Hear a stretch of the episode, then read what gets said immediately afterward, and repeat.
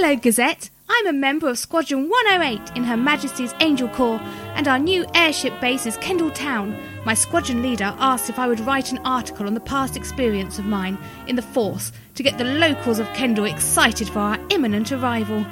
While in Singapore a few years back, my mission was to be a personal bodyguard for a VIP while she attended the opening of the Raffles Hotel. Unfortunately, her identity is classified, but I can still tell you the tale. This lady had travelled with me by her side all the way from Great Britain to cut the ribbon on the opening ceremony of the hotel on December 1st. However, for this event, she was asked to be in Singapore a few weeks prior to the event. As you can imagine, being cooped up in a hotel in an amazing country like Singapore can be pretty dull. The lady wanted nothing more than to see the sights of Singapore, as I would too, so I came up with a plan.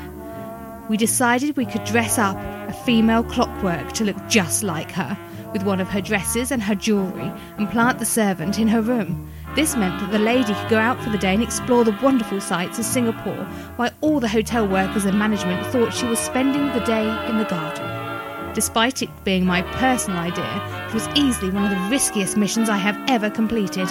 Luckily, no one noticed while we were there, and the lady had a lovely day out. I think one of my squadron leaders may have had an idea of what I did, but I lived to tell the tale.